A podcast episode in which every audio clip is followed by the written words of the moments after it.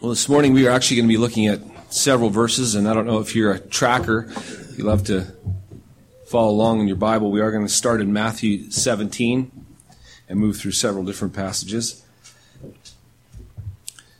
Before we begin, let's uh, let's seek the Lord and his, for His blessing. Father, we are so incredibly dependent on you for everything. We are weak, but you are strong. We are unwise, but you are wise. We are frail, but you are mighty. We are finite, but you are infinite. And oh Lord, this morning, would you consider us and be merciful to us and minister your word to us? Father, I do ask that you would work in our hearts this morning, cultivating faith, that we would become people who trust you in the midst of the worst storms. We're so thankful for everything you do for us, all that you are to us, and I just ask this morning that you would work mightily in us. For we ask this in Jesus' name. Amen. Do you realize that we are the most blessed people on this planet? And we are incredibly blessed because we understand and believe what we have in Jesus, both now and eternity. We don't fully comprehend but we do in part. And when we do the, understand and believe who we, who we have in, what we have in Christ, all that is ours in Christ, what God has done for us, when we gr- grasp that, when we understand that, and that gets into our bones, our lives are filled with love, joy, peace, unspeakable. If you've met the Lord, you know the Lord, and you've communed with the Lord, and you've known his love, you've known his peace, you've known his joy. There is nothing on this planet like it. Nothing. You would actually be uh, uh, the kind of person who looks at everything offered in this world compared to Christ, and you would see it as a trash heap in comparison. But that's part of our problem. We continually fail to see this and understand this. And so it is the degree to which we understand this and believe this is the degree to which we become actually people who are alive. It's the degree to which we become actually a church that ends up going on mission. I don't know where you're at this morning as you sit here. And if you say, Where, where's the state of your heart right now? Are you dead and cold, indifferent towards the things of God? Or on, say that's kind of on one hand. On the other hand, no, he said, man, I am alive to what God is doing in my life. I'm alive to all that he's done for me in Christ. I'm alive to, to who he is and I, and I commune with him. And, and we'll, in our Christian journey, often we're somewhere in here. And we find ourselves sometimes fully alive and, and sometimes it seems like we're almost dead. We're, we're having troubles finding a pulse. And my prayer is that this morning that we would really come to see and to know the living God in, in a way that awakens us. Because the only way we'll ever move and go on mission and get going on mission is when our heart is awakened to God and the things of God.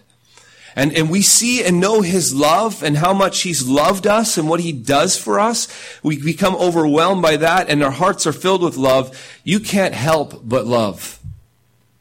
You want to love. And so as we've seen this morning, it's, it's, uh, no, we haven't seen. What we've seen in the sermon, the series so far is we've been looking at this whole idea of becoming a church on mission. And at the very beginning, what were we doing? We we're trying to establish the foundation of this. You know, there's no way you're going to go on mission unless you understand what the mission is, unless you, unless you understand what needs to get dealt with first, unless you know what drives it all, what's at the heart of the mission. We did all that at the front end, and then we looked at G- the actual mission of Jesus, and from there we gained the wisdom of knowing what it looks like to be on mission. Because you could be the kind of person who says, man, I, I want to be on mission. It's like sometimes I'm confused. I don't even know what to do. And then you look at the life of Jesus and you gain this tremendous wisdom. Because when we looked at that, what did we see? We saw that when Jesus, the first thing he goes out and does is what? He goes and he ministers to the needs of those around him. You've heard me say this, and this is something we really have to understand. Like, if you want to know how it is that you get on mission, you go and begin to minister to the needs of people around you. God has placed you around people. Look for ways to minister to them. And as we minister to them, we, we, one of the things we talked about is observing their response, right? God is at work. Where is God is at work? Where is God at work? And when we see God at work, we pursue. When we see God's not at work, we back away and go somewhere else. We follow the Lord and we look for where God's at work. And then also, we talked about in the, the difference between conversation and proclamation. And how, in many of your worlds, what you're going to do is you're going to be getting into conversations. And that means chill out, let them go wherever, and have fun in the conversation.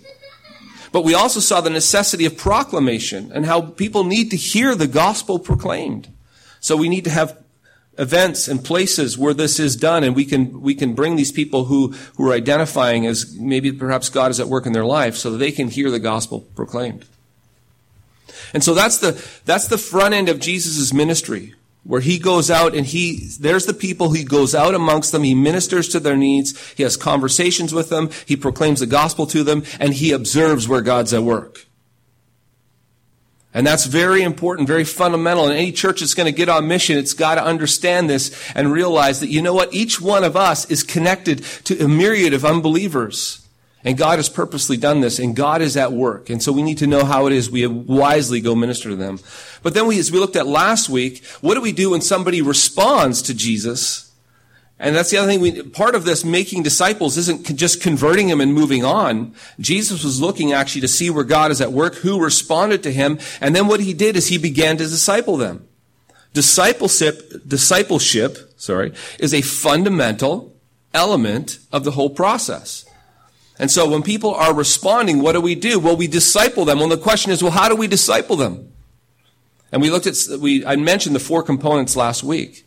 We got to, they, they need a model. They need to follow someone like Jesus' disciples did. He says, follow me. They need someone to follow. They need to observe your life. Following and, and having a model is fundamental. But in addition to that, there were three other components, right? What do we teach them? Well, they need to be taught who God is, who they are, and how this world works. And so, if you want to disciple someone, even think of this parents for your children. If your children, if you're going to disciple them, they need to know who God is, who they are, and how this world works.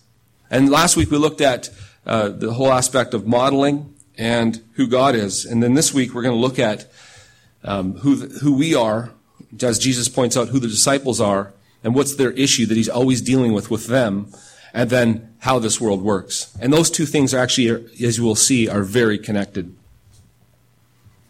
So to begin with this morning, uh, we're going to look at how Jesus taught his disciples the truth about themselves. What was it that he was always after about them? What was the issue in them? And here's it. Here it is. You ready? What's the fundamental issue in you and in me? that Jesus is always after and needs to get hit often. You ready? Unbelief. The other side of it is faith. Now, we're going to look at several passages and you'll find that Jesus addresses nothing more than he addresses this issue with them. If he ever points at them and says, here's the problem, this is what it is. we begin in Matthew 17.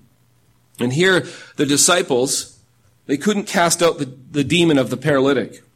And then the father brought his son to Jesus, and Jesus said this to, uh, in response to what happened there. In verse 17, O faithless, you hear that? O faithless, faithless, and twisted generation. How long am I to be with you? How long am I to bear with you? Bring him here to me. And Jesus rebuked the demon, and it came out of him, and the boy was healed instantly. Then the disciples came to Jesus privately and said, Why couldn't, why could we not cast it out? He said to them, Surprise, surprise. Because of your little faith. Basically, non existent faith. For truly I say to you, if you have faith like the, a, a grain of a mustard seed, you will say to this mountain, move from here to there, and it will move, and nothing will be impossible for you. What's Jesus pointing out? What's the fundamental problem? This faithlessness. The fact that you, you have no faith. In Matthew 14, where Peter, we has read this morning, and, and Mike uh, gave the call from this morning, where Peter walks on the water towards Jesus, and then begins to look at the waves and the wind, and he becomes afraid, and he began to sink. And he cried out to Jesus to save him. And what does the text read? What does it say in verse 31? I love how Jesus, Jesus doesn't hes- hesitate. He immediately, I love that word, he immediately. He cries out for Jesus to save him. That's our Savior. He cries out to him. He knows he's in trouble. I'm sure Peter can't swim. Probably fishermen who can't swim. He cries out, and, and, and immediately Jesus reaches out his hand, took hold of him, saying, What does he say to him? O you of little faith, why did you doubt? O you of little faith, why did you doubt? You were doing so well. And when you believed and when you looked to me and your faith was there, you're walking on the water. This is always the problem. Little faith. Oh, you of little faith, why do you doubt? This is your problem. This is my problem. Why do you doubt God? Jesus is constantly hitting this. Come on, come on, do not doubt him. Trust him, trust him. You, you, your problem is if he's rebuking them, it's your little faith. In, in Mark 4, where the disciples crossed the Sea of Galilee with Jesus, and he fell asleep in the boat and a massive storm came up and the disciples were afraid for their lives. They're freaking out because they know that it's just, they, they understand storms on the Sea of Galilee. They're fishermen on the Sea of Galilee. And they're, they're, when they're freaking out, you know it's bad. They think they're, they're perishing. They're done for. And what's Jesus doing? He's asleep. Asleep in the bow of the boat. But when Jesus arose, he gets up, he looks around, and he says to the storm, Peace, be still. and it was perfectly calm. And then he says to them in verse 40, Why are you so afraid? Have you still no faith? Have you still no faith? Have you still not seen? Have you still not seen who I am and what I do? And then there's Matthew 21, 21, where Jesus says the following to his disciples who are blown away by the fact that he cursed the fig tree. Remember that story? Curses the fig tree, the fig tree. Can't talk this morning. And they go away, comes back, and the disciples are blown away. This cursed tree is withered up and dead. And the disciples are like, Jesus, that's, that's the tree that you cursed when we walked by here last time. And Jesus says to them in verse 21, Truly I say to you, if you have faith and do not doubt, you will not only do what has been done to the fig tree, but even you'll say to this mountain, Be taken up and thrown into the sea, and it will happen. Once again, Jesus is addressing issue of their faith. And then there's Matthew 16, 8, where Jesus tests his disciples and tells them, this is when they have the multitude there, and they're all getting hungry and it's uh, they don't have time to go get food and jesus recognizes an opportunity and so he says to his disciples feed them All right, feed them they're looking at each other how much bread did you bring is he crazy there's 5000 people here and uh, you know we don't have enough supplies and Jesus, the text says in verse 8, that he's aware of what they're doing, it says. But Jesus, aware of this, said, probably with a sigh, oh, you of little faith. That's what he says. Oh, you of little faith. Why are you discussing among yourselves the fact that you have no bread? Well, I'll answer that. Uh, because you typically need bread to feed people. Right? And because their minds are still on the fact that they live according to what they can see. They live according to what they can touch. They live according to like the, the data, the facts. I don't know if you understand or not, but we have no bread. A Couple loaves.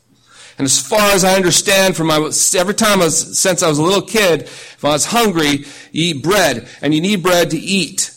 And if you don't have it, you don't eat. That's the world I live in. Right? God, that's all I'm saying. It's, that's, it's the reality. Jesus is constantly going, bam, bam, bam, bam. Have you not been around? Have you not seen? Do you not understand? What have I been doing? I've been doing this kind of thing. Sure, I haven't dealt with bread and fish before, but I've raised up the dead. I've given blind sight. I've given deaf ears to hear. I don't know if you've noticed, I've calmed the storm, remember? And so, obviously they don't. They're just like us. Dense and thick. Slow to learn. Slow to trust God. This is with this perennial issue with Jesus' disciples that he addresses. And it wasn't, it wasn't that they didn't have enough theology. He wasn't saying, man, you guys just need, could you guys go study your books more learn more about God? And it wasn't even that they didn't have enough Bible or the Word.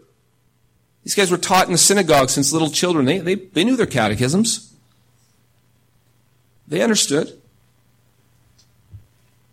Jesus rebukes them constantly for their lack of faith. The central and perennial problem with all of us is that we're weak in faith. We usually know far more than we actually believe. And yet, we have to understand that faith in God is essential if we're to please Him. It's essential if we're to see God work in us and through us. Every disciple needs to know fundamentally that all things are possible to them that believe. All things are possible to them that believe. But to them that don't believe, all things, a lot of things seem what? Impossible. Have you been faced with impossible? Have you been, even maybe not impossible, but really not that possible. And it's always, always a confrontation with your faith. What do you believe? What do you believe about God and what do you believe about this world? That's what happens. We're confronted by it. And it doesn't matter how much theology you have. It doesn't matter how many devotions you've done. It doesn't matter how well you know your Bible. Knowing is not the same as believing believing and trusting God, if you've walked with Him for a while, you'll know that it's not that easy. Right? Yet, it's the only thing that pleases God, the only thing that delights in Him. From the very beginning, we see this. And in Genesis 15, 6, it says that Abraham believed God. He believed God, and it was accredited to him as righteousness. This is because every single thing you need for life and for godliness, God has designed the world so that you and I, I think we should probably know this by now, we're kind of weak. We're dependent creatures. What we, we tend to do is we, we tend to get scared quite easily. No, no, no, no, no. We can what if ourselves to death, right? And we can imagine scenarios that are terrifying. And there's so many elements in this world. It's like, ooh, that's scary. Ooh, that's scary. You imagine this, imagine this, imagine, you know, it, it, doesn't matter if it's financial or health issues, or it has to be with circumstantial issues or things that could happen in your world. We could draw up lists of things that are scary, right? Like, could, could you finish the sentence? Could you imagine if? Oh yeah, you could. And you probably do.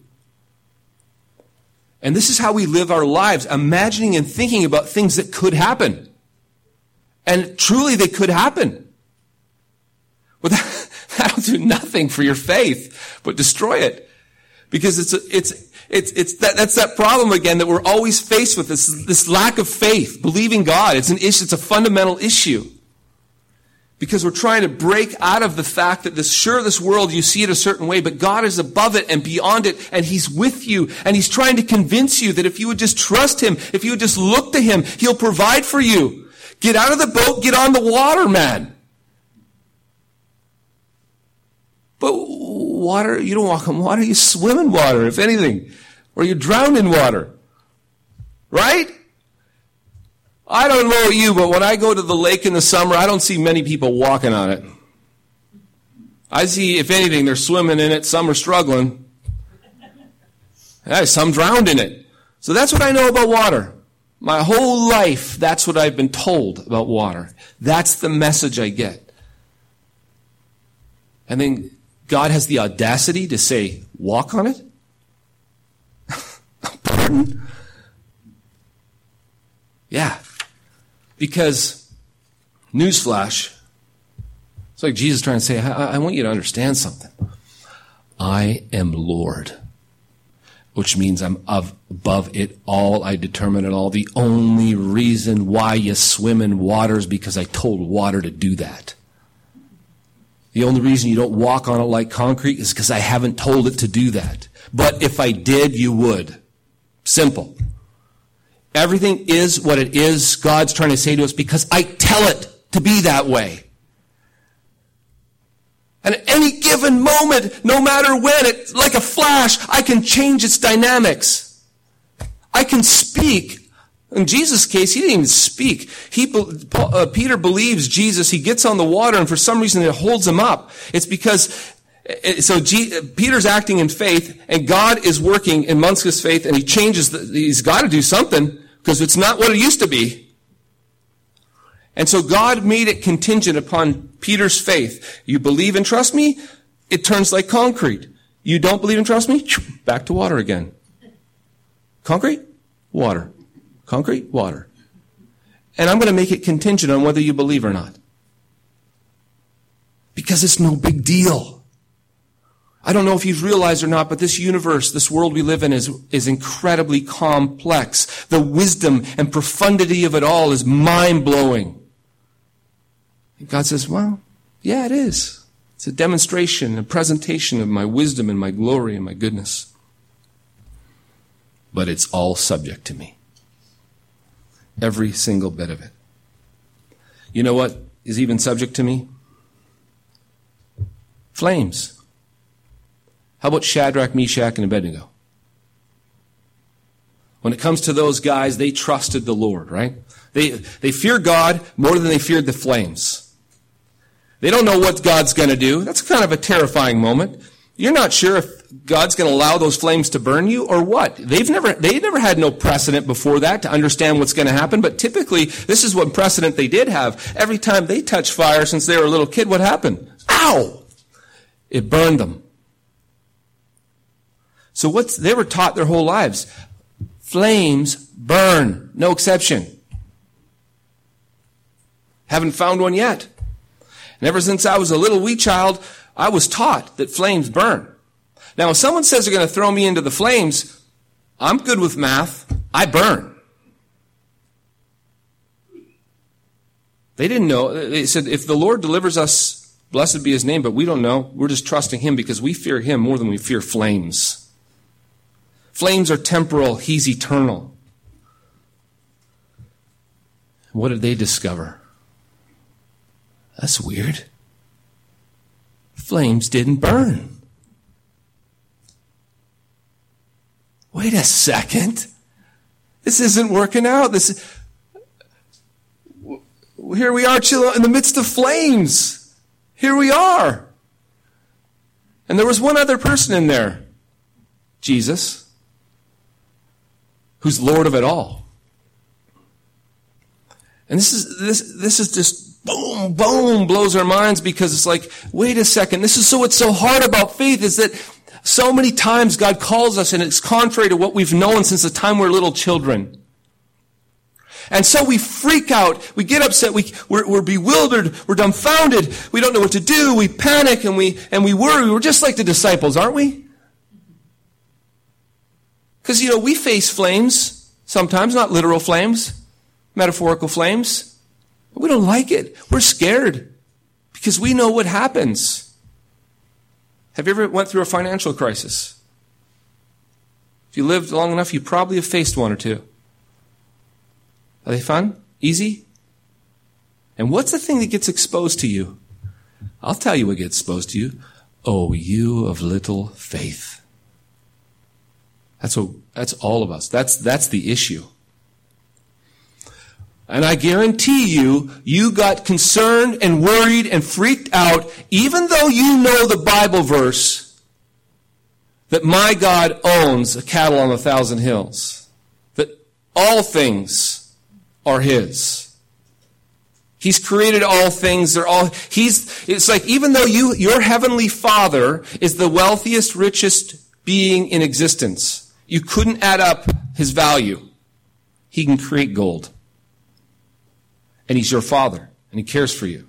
I know, Dean, I know, I know. I know that, I know the Bible verse. The Lord will provide. I know, I know. Stop telling preaching at me.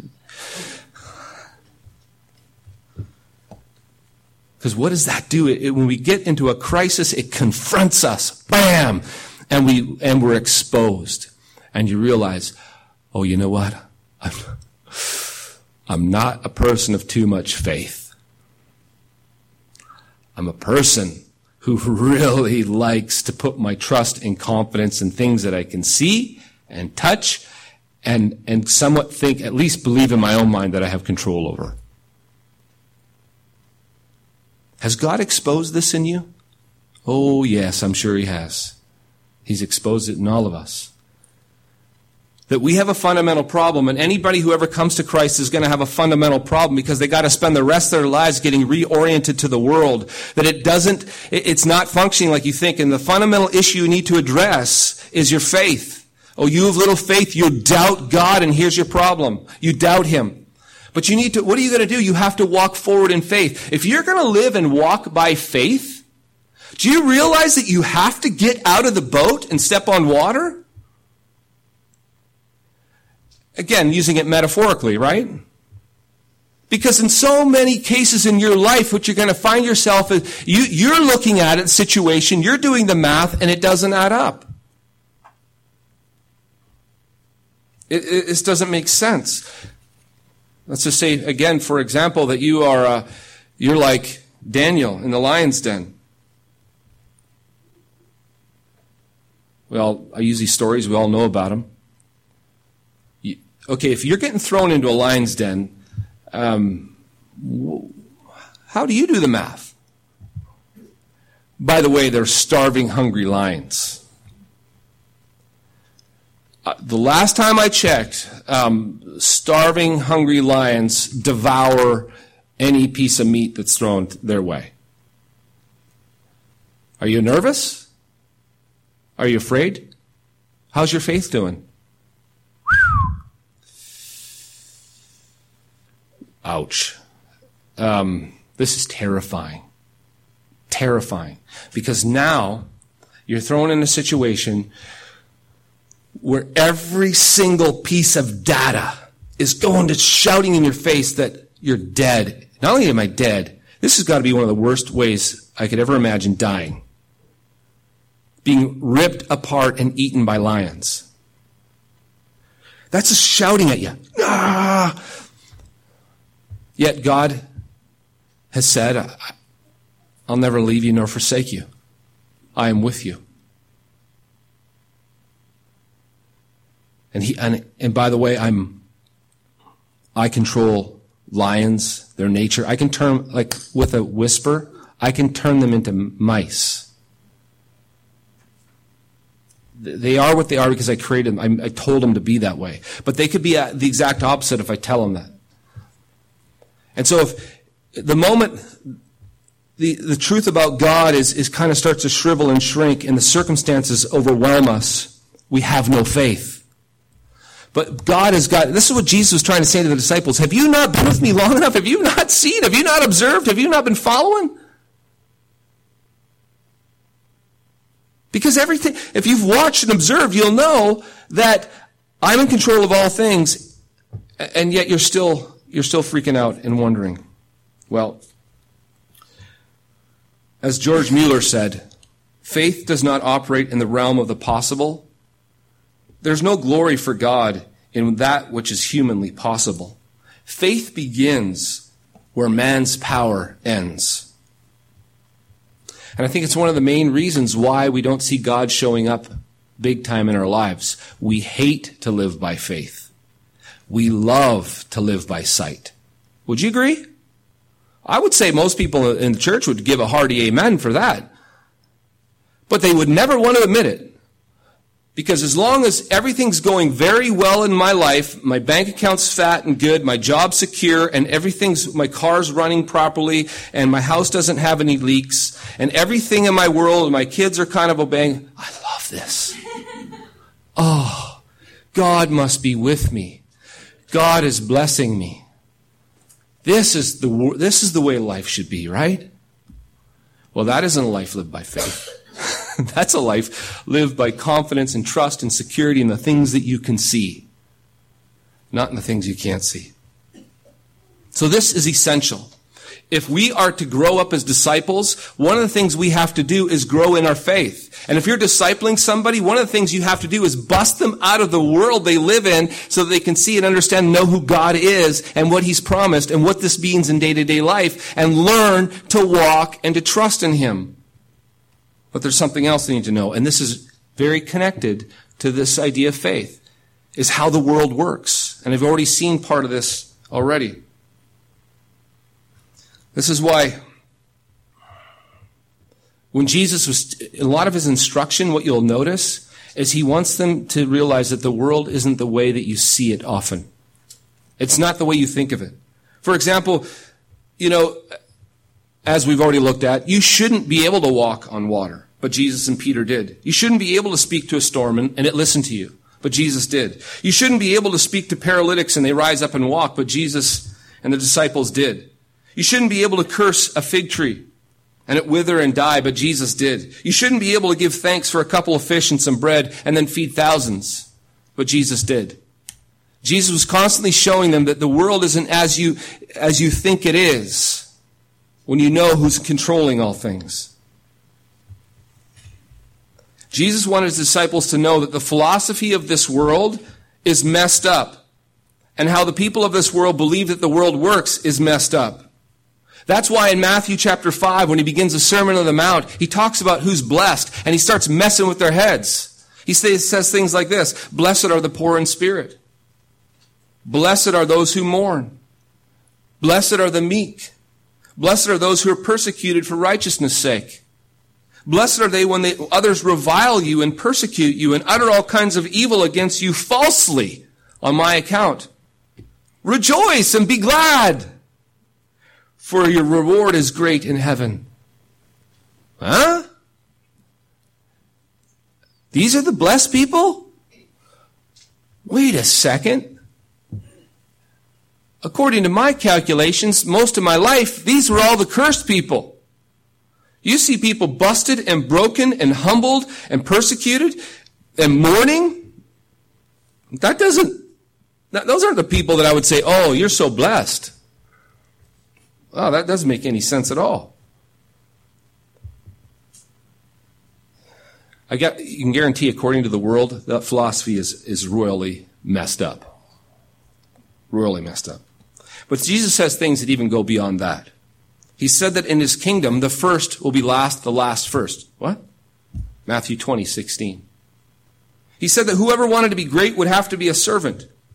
Matthew 20, 26. What? He said, He who finds his life will lose it, and he who loses his life for my sake will find it. Matthew 10 29. Jesus also said, that, also said that unless you become like a little child, you cannot enter the kingdom of God. Matthew 18 2 through 4. And if that wasn't enough, the apostles tell us, the apostles who follow Jesus and were taught by Jesus, tell us to rejoice in our sufferings. What? 1 Peter 4, 12 through 13 says, Beloved, do not be surprised at the fiery ordeal among you, which comes upon you for your testing, as though it were a strange thing happening to you. But to the degree that you share in the sufferings of Christ, keep, keep on rejoicing, so that also at the revelation of his glory you may rejoice with exultation. Wow. Okay. James 1, 2 through 4 puts it this way. Count it all joy, my brothers, when you meet trials of various kinds, for you know that the testing of your faith produces steadfastness. What he means there is when you test faith, it produces strength of faith, steadfastness, so that you can hold on and believe in the midst of anything. And he says, and let that steadfastness have its full effect, so that you may be perfect and complete, lacking in nothing. All the stuff, all that Jesus is trying to teach them is that the world that God has made is not the world that you often have been taught about and interpret. Because it is the way it is because God told it to be that way. And God's not bound by it. This world doesn't, what God loves and what He's pleased in and what He's looking for, He delights in, what is it? As we just finished talking about, faith. And when He sees faith, God loves to respond to faith because what faith does, it believes in the face of situations that are absolutely impossible.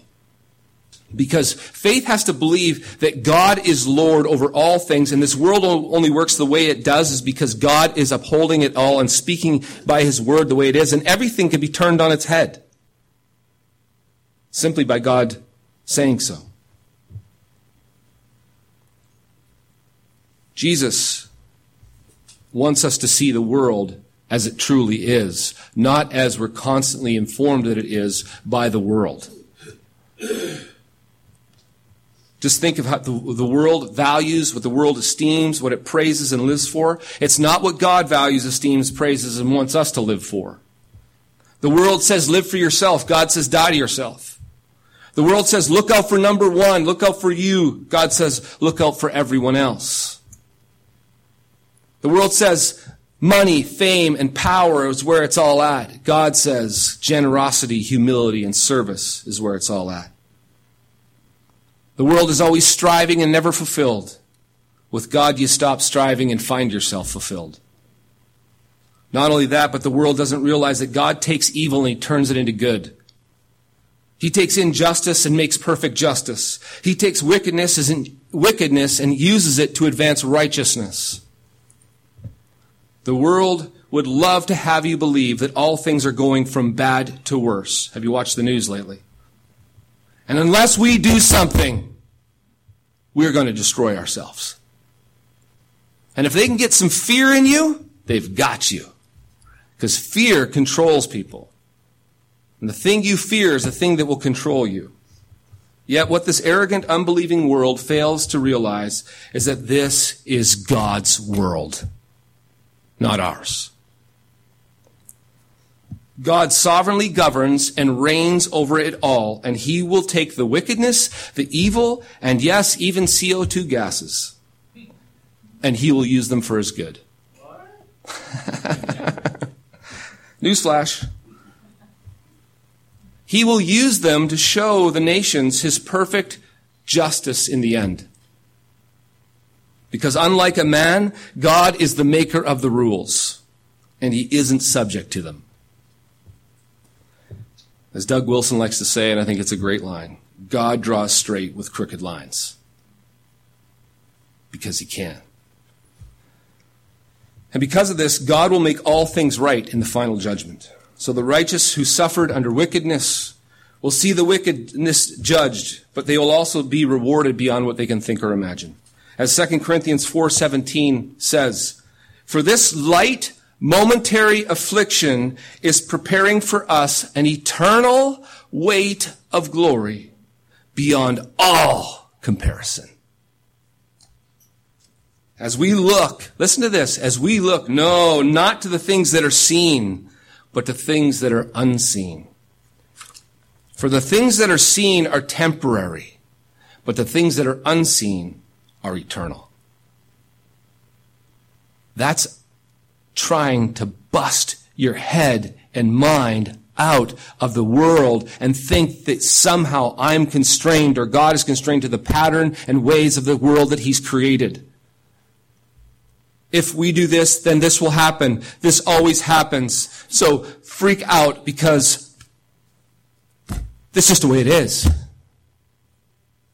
If you don't have money, you can't buy groceries. I don't know if you've ever went to the store before with no money. They won't give you anything. Hello?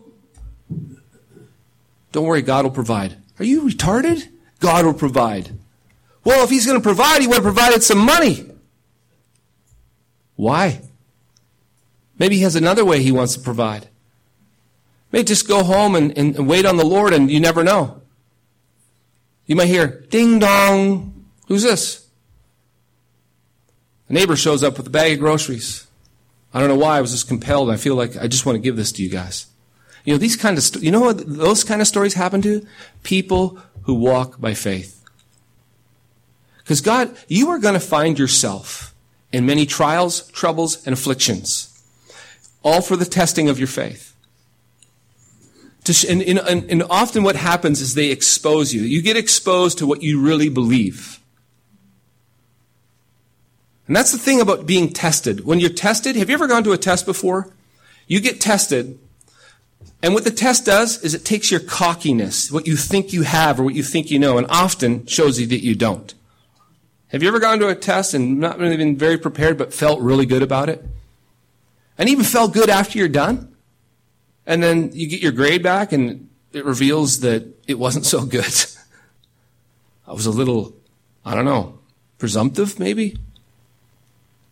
This is what happens when God tests us and shows us that we are get so trapped to how we think this world works, and when He shows us, exposes us, we realize that, hey, we're in trouble. You know, no matter how bad and ugly things get, you have to realize that God isn't blessing you when things are good and rosy and cursing you when things are, are bad and ugly. That's the wrong paradigm. Because if that was the case, then the, some of the most cursed people on the planet were Jesus and the Apostle Paul. Jesus never married, had no kids, no home, no great career, no earthly possessions, tons of enemies, betrayed, denied, falsely accused, did nothing but love. However, he was beaten, mocked, and crucified with criminals. Is that a man that you would say, in whom God delights? Blessed of the Lord. Oh, he's so, look at Jesus, his life. God must really love him. And then compare someone at the same time living who's got barns full of wheat, grain, wine, cows, oxen, sheep, just doing good, has wife, kids, the kids are obeying, everything's great, man. We say, okay, who is blessed of the Lord? Oh, that man. Who's cursed? This man we call Jesus. I've never seen a guy more cursed than that. Or we could do the same thing with Paul. But yet, that is totally a wrong conclusion. Jesus Jesus brought the salvation of the world. Jesus was the most blessed son of all. Jesus got the, the, the nations as his, as his inheritance.